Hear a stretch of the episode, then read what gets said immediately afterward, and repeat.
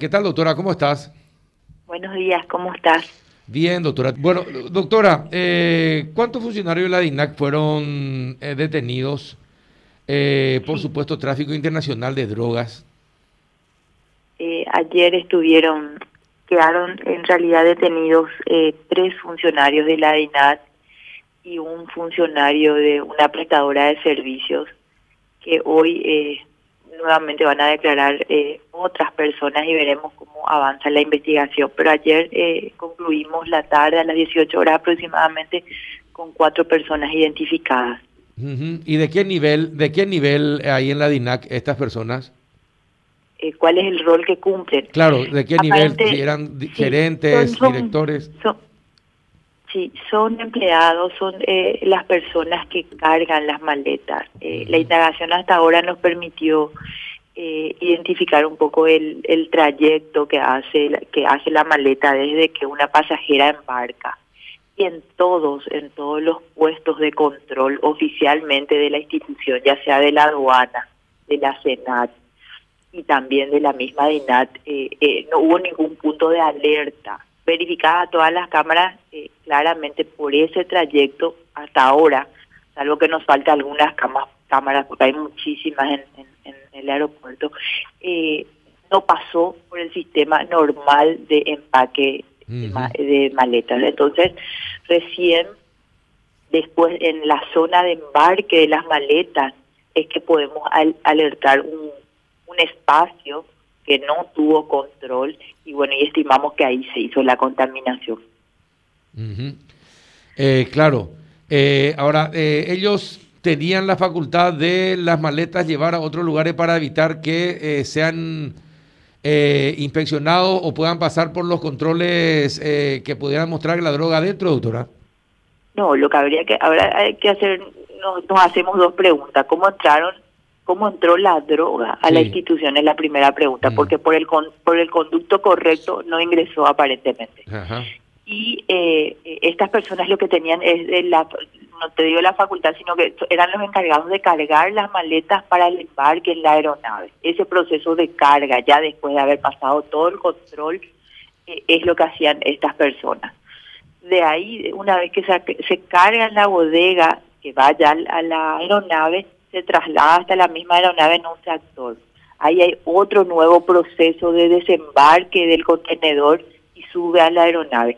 En ese tránsito ya final de embarque es que estimamos que se dio la contaminación. Mm. Ya cuando efectivamente eh, quedaron dos personas como los, las últimas que estuvieron con un contacto directo con la maleta y dos personas más que trasladan el contenedor y embarcan en, en la aeronave. Por eso en este momento estas son las cuatro personas que estuvieron, que conocemos, porque ya ahí tampoco tenemos un circuito cerrado que ya nos corrobore, porque ya es la última instancia.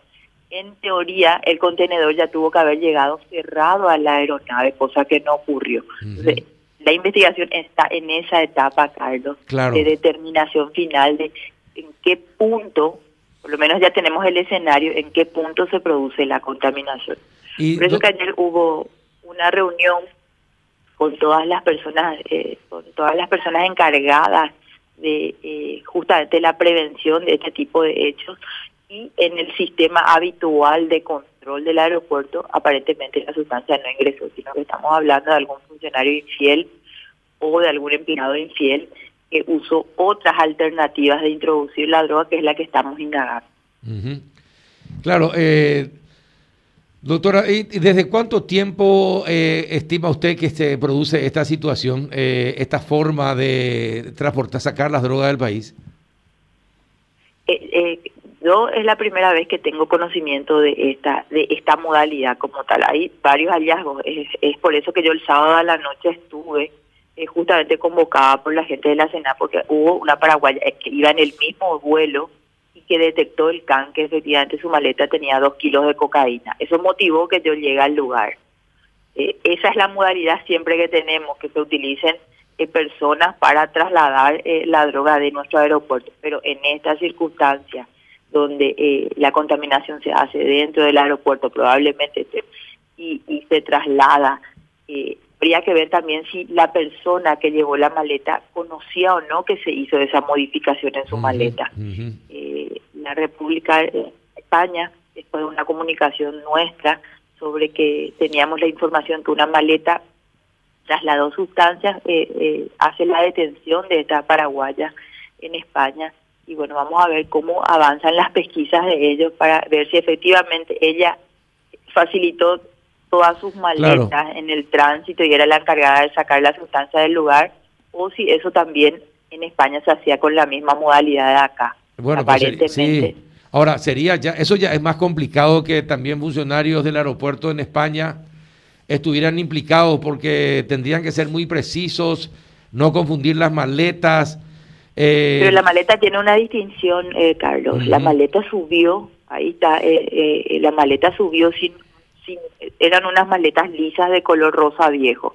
Sin embargo, ya al alzarse del aeropuerto, cuando nosotros recibimos la información, la maleta ya tenía una calcomanía.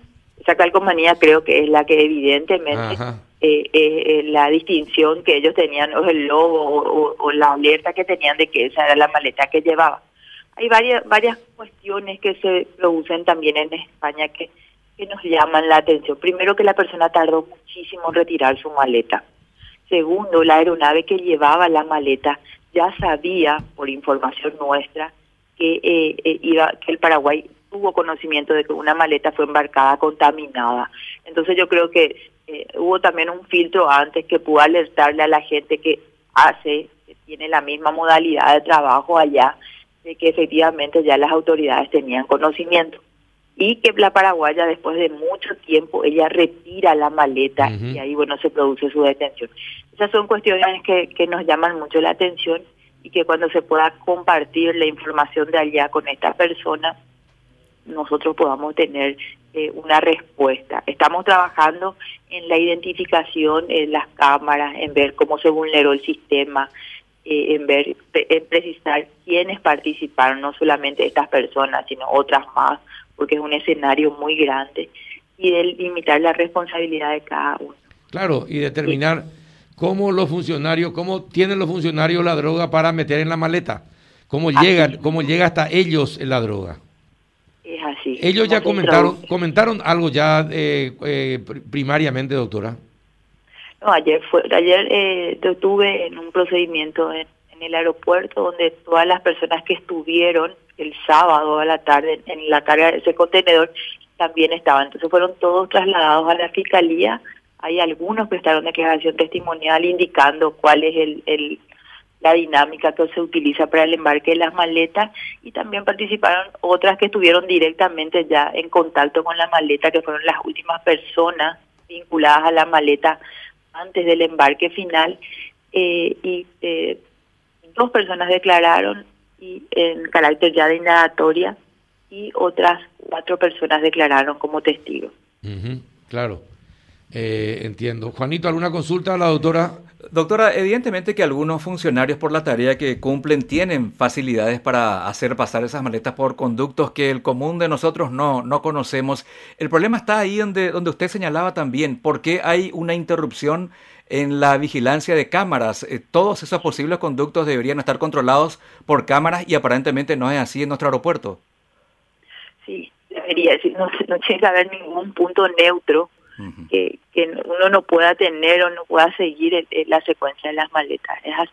Y en esa, en ayer eh, volvimos a pedir nuevamente las imágenes de una manga, que es la que nos faltaba, y eh, anoche eh, la DINAT facilitó, así que seguramente que en el día de hoy vamos a seguir avanzando en la identificación de cómo ingresó. Yo creo que cómo se contaminó, eh, tenemos eh, construida aparentemente una premisa, pero cómo ingresó al aeropuerto y por dónde ingresó es en este momento el objetivo de la identificación y creo que la DINAT está colaborando y debería colaborar porque finalmente eh, el aeropuerto internacional es el responsable de la seguridad de las personas que ingresan al lugar. ¿Y estos funcionarios de, de cuántos años ya en la DINAC? Una persona con quien me entrevisté 25 años, otro chico de 4 años, eh, otra persona de 20 años, que son esas personas que trasladan las maletas. Exacto.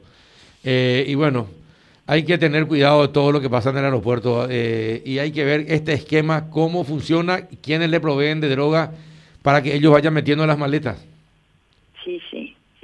Sí. Mm. En eso estamos, Carlos. Ojalá, doctora, ojalá puedas eh, agarrar y derribar este esquema que está funcionando ahí en la DINAC. Yo creo que de principio, por lo menos, ya tenemos eh, avanzado en la dinámica que utilizan. Este, yo creo que esta identificación y este hallazgo y la inmediatez con que actuamos de apenas recibir la información, porque recibimos una foto de la maleta ya con, con la nueva calcomanía que estaba, eh, nos permitió que inmediatamente el sábado a la noche se pueda revisar todo el circuito cerrado del aeropuerto, identificar a la persona que llevaba la maleta, la titular de la maleta, y facilitar esta información a España. Eh, mediante eso pudimos eh, rápidamente detectar y corroborar que la información que recibimos era cierta. Entonces, creo que desde ahí estamos haciendo pasos gigantes en el sentido de justamente determinar eso que está diciendo eh, entender cuál es la modalidad que ellos utilizan y desde ahí poder eh, combatir y, de otra manera eh, alertar también a las autoridades de control de cómo están realizando esta, esta modalidad de envío. Cada día son muy estrategas esta gente, siempre hay algún tipo sí, exacto, son muy creativos. Sí, somos así como, todo el crimen organizado que tienen tantos recursos, tantas estrategias, tanta tecnología que estamos siguiéndoles a pasos gigantes también nosotros. Sí, definitivamente es así. Bien, doctora, éxito en la investigación y a ser creativos. Si los bandidos son creativos, la justicia tiene que ser más creativa todavía. Sí, señor. Que estén bien. Igualmente, un abrazo. La doctora